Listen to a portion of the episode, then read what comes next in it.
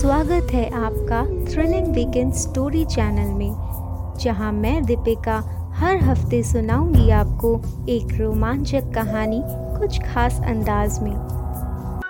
दोई नांग नोन पहाड़ी श्रृंखला थाईलैंड के चाइंग राई से आरंभ होकर म्यांमार के सीमा रेखा तक फैली हुई है।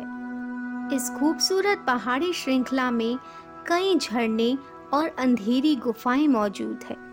और इस खूबसूरत पहाड़ी से जुड़ी है एक बरसों पुरानी कहानी। कहते हैं, थाईलैंड के उत्तरी क्षेत्र में एक वैभवशाली राज्य हुआ करता था। उसी राज्य की राजकुमारी को एक गरीब लड़के से प्यार हो गया था।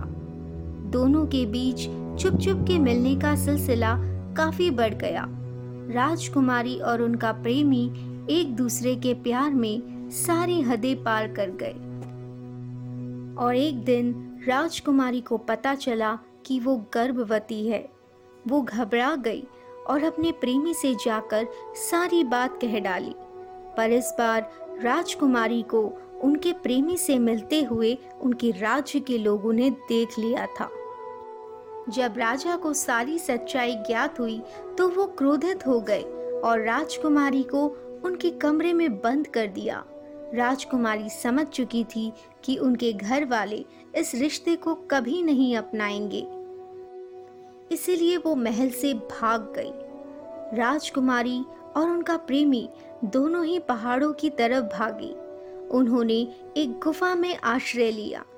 राजकुमारी की थकान देख उनका प्रेमी जंगल में फल की तलाश में निकला, पर उसे राजा के सिपाहियों ने पकड़कर मौत के घाट उतार दिया। जब राजकुमारी को उनके प्रेमी का मृत शरीर मिला, तब उन्होंने भी छुरी से खुद की जान ले ली। कहते हैं, उनके शरीर से निकला खून गुफा में पानी बनकर बहता है और उनके शरीर ने एक पहाड़ी का रूप ले लिया, जिसे द स्लीपिंग लेडी नाम मिला। लोगों का मानना है कि उनकी आत्मा आज भी दोई नांग नोन की पहाड़ियों में घूमती है। साल 2008 में 12 फुटबॉल खिलाड़ी अपने कोच के साथ दोई नांग नोन की पहाड़ियों में घूमने गए थे। वहाँ पर थाम लुआंग नांग नोन नाम की गुफा में प्रवेश करने के कुछ देर बाद ही भारी बारिश के चलते गुफा बाढ़ के पानी से भर गई। गुफा से निकलने का रास्ता बंद हो चुका था। बहुत देर हो जाने से उनके घर वाले भी चिंता में पड़ गए। तभी सबको जानकारी मिली कि उनके बच्चे भारी बारिश के चलते गुफा में कैद हो गए हैं। सबका रो रो कर बुरा हाल था। स्थानीय लोगों ने उन्हें बाहर निकालने की काफ़ी कोशिशें की, पर सारी कोशिशें नाकामयाब रही। दो हफ्तों तक उन लड़कों से कोई संपर्क नहीं हो पाया। पूरे थाईलैंड के लोग एक होकर भगवान से प्रार्थना कर रहे थे कि हमारे बच्चों को घर लौटा दो। दुनिया के अलग अलग कोनों से कई बचाव दल उन सभी खिलाड़ियों को बचाने के लिए आए।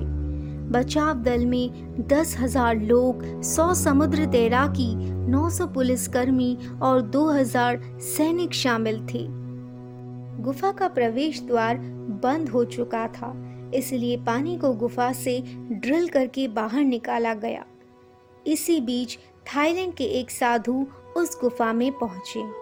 क्रूबा बुनचुम नाम के एक बौद्ध सन्यासी ने गुफा के मुख्य द्वार तक पहुंचकर राजकुमारी की आत्मा से शांत हो जाने की प्रार्थना की।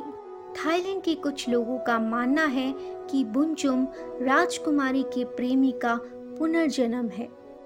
और आखिरकार, कई दिनों की कड़ी मेहनत के बाद बचाव दल ने सभी खिलाड़ियों और उनके कोच को सुरक्षित उस गुफा से बाहर निकाल लिया। लोगों का मानना है कि राजकुमारी की आत्मा को बुंचुम ने ही शांत किया। उनकी प्रार्थना के अगले ही दिन बारिश रुक गई। और तो और उन्होंने ये तक दावा किया कि लड़के अंदर जीवित हैं और दो तीन दिनों में मिल जाएँगे। अब इसे प्रकृति का संयोग कहें या बुंचुम के साधना की शक्ति? लोग कहते हैं कि राजकुमारी की आत्मा आज भी उस गुफा के पास ही भटकती है। कुछ चीज़ें हमें दिखाई नहीं देती, पर उनका अस्तित्व हमारे मानने या ना मानने से मिटता नहीं है। तो आज के लिए बस इतना ही। अगर आपको ये कहानी अच्छी लगी हो तो प्लीज़ इसे शेयर करें और सुनते रहें थ्रिलिंग वीकेंड्स की रोमांचक कहानियाँ स्पॉटिफाई पर।